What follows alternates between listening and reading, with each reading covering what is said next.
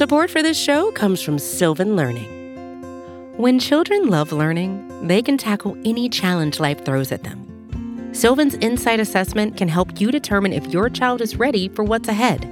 It can also identify gaps in learning and point out areas that could be of concern for your child so they can tackle what's to come. And right now, it's the best price of the year at $29. Go to sylvan29.com to learn more and get your child's assessment for only $29. That's S Y L V A N 29.com.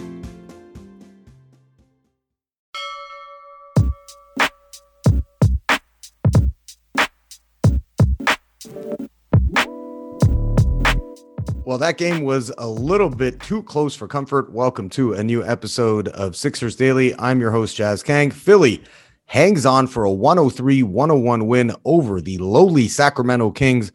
Like I said, pretty damn good game overall. I'll jump into the details, but before I do, don't forget, subscribe to the Liberty Ballers Podcast Network. You can catch us on Apple Podcasts, Spotify, you name it, we are there. And of course, check us out online at libertyballers.com. This game really was a tale of two halves the Sixers were really thoroughly getting outplayed over the first 24 minutes. They were down 61 50 at the break. Joel Embiid didn't score a field goal until there was a minute 34 left on the clock in the second quarter. Mind you, he did have 12 points due to free throws at the break, but the Kings really were doing a good job of forcing him to pass out of the double teams. Unfortunately, on offense, the Sixers super sloppy in the first half, 13 turnovers. That really was the difference. That's why they were down 11 at the break. Both squads ended up shooting about 50%, but the Kings had 13 more attempts. So that should tell you why they held that cushion. But the third quarter, this is where we saw the good Sixers.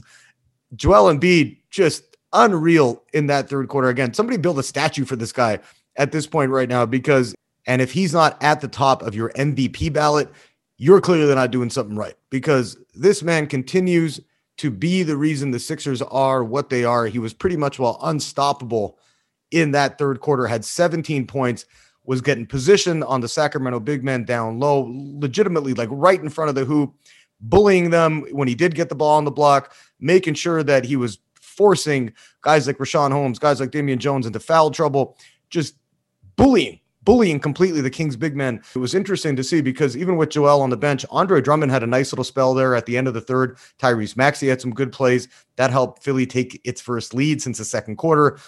The Sixers ended up going on a 12 0 run and really, I don't want to say never look back at that point, but never relinquished the lead from then on.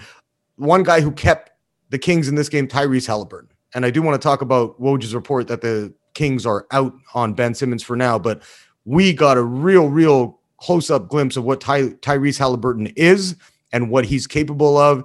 And I think, man, this guy would be such a good addition to this particular Sixers roster.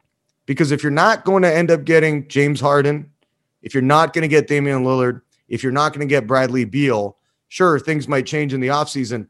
But right now, going into a playoff where you have an MVP level candidate on your roster, Tyrese Halliburton is everything this team needs because let's be real. I don't think there's going to be a Ben Simmons for Tyrese Halliburton swap straight up. Wouldn't work money wise, but either way, there would still have to be some other parts. If you can get another future asset or two from Sacramento in terms of a pick, a first round pick, maybe a couple of uh, first round picks, depending on how Monte McNair, the Kings GM, values Ben Simmons. I think that would be a steal at this point because Halliburton, 38 points. De'Aaron Fox wasn't playing, if you didn't know that, but 38 points for Halliburton, seven dimes, made a clutch, clutch three in the corner with, with time running down that actually gave the Kings a shot to get back in this one and rewatch that online if you can. The shot clock was running out. He chucked up this desperation three from the right corner, ended up hitting it. That bought the Kings within two. And then somehow Georges Niang got called for a five second violation. He did try calling timeout. The Kings bench were yelling at the refs. They ultimately sided with them, saying that it was a five second violation. Harrison Barnes ended up missing a three pointer to win it.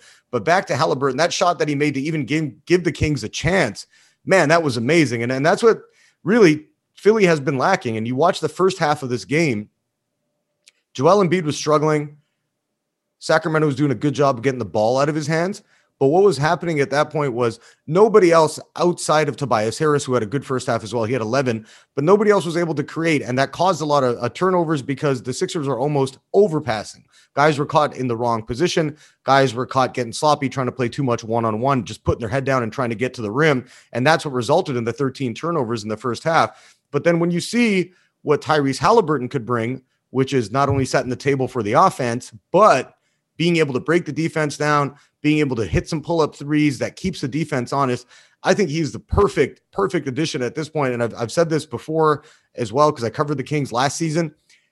Halliburton would be such a great fit on this roster. Again, I don't know if he's going to elevate the Sixers to a championship this season, although I think he would be a, a key, key piece in a second round series that if Joel can put up big numbers, 30 to 35 a game in the in the second round series, then Tyrese Halliburton could be that secondary or third piece that really the Sixers lack because Maxey, as good as he's been, Seth Curry, as good as he's been, who returned to the lineup for this one, they're both up and down in terms of their offensive production. And I think that's what the, the key is for the Sixers is being able to find some more pieces that are going to be able to score when Joel is struggling. And I said that on the last podcast that sure, Tobias Harris is is putting up 18 points a night, but is he going to do it consistently? And I think Halliburton is consistent enough that you know what you're going to be getting for him, or Doc Rivers can rely on Tyrese to be a key piece. Want to jump into the report that Woj put out on Friday, basically saying the Kings are out as of right now for Ben Simmons. We'll do that after a short break. Support for this show comes from Sylvan Learning. As a parent, you want your child to have every opportunity, but giving them the tools they need to tackle every challenge, that takes a team. Now more than ever, educational support tailored exactly to what your child needs can make all the difference. That's why parents have trusted Sylvan Learning for 45 years as the ultimate teammate in their child's educational journey, instilling in them a love for learning and a passion for reaching the next level. And Sylvan's Insight Assessment can identify gaps in learning and areas that could be of concern for your child. It's a 360 degree view into your child's learning that you can't find anywhere else and helps ensure that your child didn't miss something in school that might put them at a disadvantage in the future. And right now, it's the best price of the year at $29. Go to sylvan29.com to learn more and get your child's assessment for only $29. That's S Y L V A N 29.com. All right, we're back. Yeah, just wanted to share some thoughts on on the fact that the Kings are reportedly out for now on Simmons, just because Daryl Morey's reported asking price is way too much. But if the Kings are looking at this from a perspective that we're going to build around Tyrese Halliburton and De'Aaron Fox, and you're not going to give up any of those guys in order to acquire a meaningful piece, who do you think you're going to get? Like, who does Monte McNair think that a piece like Buddy Hield or a piece like Harrison Barnes or Marvin Bagley, even a combination of those three, like, do you actually think you're going to get a meaningful player for that? Because I don't. And I think if the Kings are being ridiculous in terms of saying, well, we're not even going to start the conversation with Halliburton or Fox, forget it. Yeah, good thing. Please drop out of the running because there's no point in settling for, well, we'll take Harrison Barnes and Buddy Buddy Hield. Like, why would the Sixers do that? At best, that's a lateral move, right? Not going to make them any better. So hearing this hurts the Sixers' negotiation standpoint with other teams because we've heard John Collins from Atlanta. You're looking at that as a, as a potential piece. But again, nobody else really on the Hawks other than Trae Young moves a needle for the Sixers. And Portland seems to be out at this point. Looks like the Trailblazers are just going to be happy to try and stay in the play in race, punt the season, and see what happens in June and July if they can improve the roster around Damian Lillard. And the Wizards are in a free for all. Right? Bradley Beal been a little bit more contentious, I would say, in terms of with the media when he's answering questions about his future with the franchise. So at this point, the Kings dropping out hurts, but I don't disagree with Dale Morey if he's saying, hey, man, nothing else on that roster really excites us other than Tyrese Halliburton at this point. Even De'Aaron Fox, bit of a clunky fit there with Maxey and Embiid. So Halliburton would be the guy I'm going for. You could see why the Kings want to hang on to him. But if they're not willing to part with anything meaningful, why even bother at this point trying to negotiate with them? It's almost a waste of time.